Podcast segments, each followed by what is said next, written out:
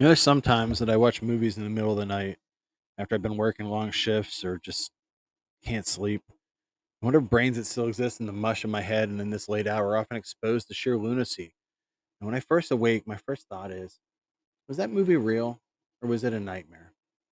And Elves is one of those films. Welcome to B&S About Movies. I'm Sam, recording this in the middle of the night, the perfect time to talk about elves. You can come to my site at bandsaboutmovies.com or reach out to me at bandsaboutmovies at gmail.com. Anyway, Kirsten and her friends are innocently taking part in an anti Christmas pagan ritual in the woods. Then she cuts her hand and awakens a demonic elf, as you do, who ends up being part of a Nazi plot to create a master race that Hitler always dreamed of. Yes, instead of the pure Aryan Nietzsche paradigm, the Fuhrer dreamed of a world in which human elf hybrids would populate the globe. Those of us, those are one of those moments of perfect horror film luck. Kirsten is the last of the pure Aryan virgins on Earth. And nope, this isn't a post apocalyptic film. That's just the way things are these days. Her grandfather was once a part of all this, but he since reformed. Oh, he's also her father because inbreeding was a part of keeping the bloodline pure. But hey, Kirsten has no idea that any of this is going on. She's just trying to get through working in seasonal retail, working in a department store.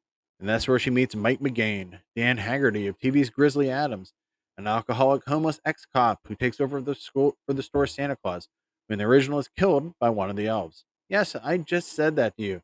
Perhaps one of the craziest things anyone has ever said to you Merry Christmas.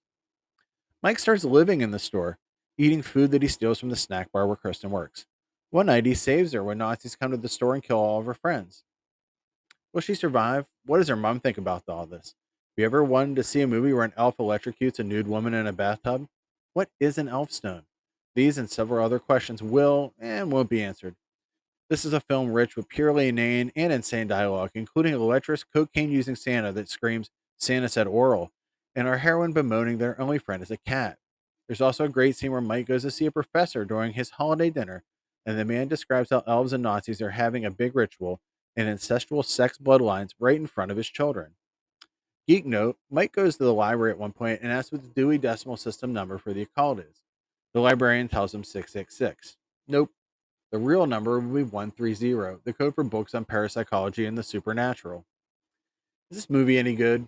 No, it's horrible, and I loved it. It's my holiday gift to you. I'm so happy to share it with you. I wonder, was it inspired by the book The Little People, the pot boiler that also inspired Paperbacks from Hell? This movie has never come out even on DVD. It's amazing in an age where nearly everything has been released, and I dream that someday Vinegar Syndrome puts it out.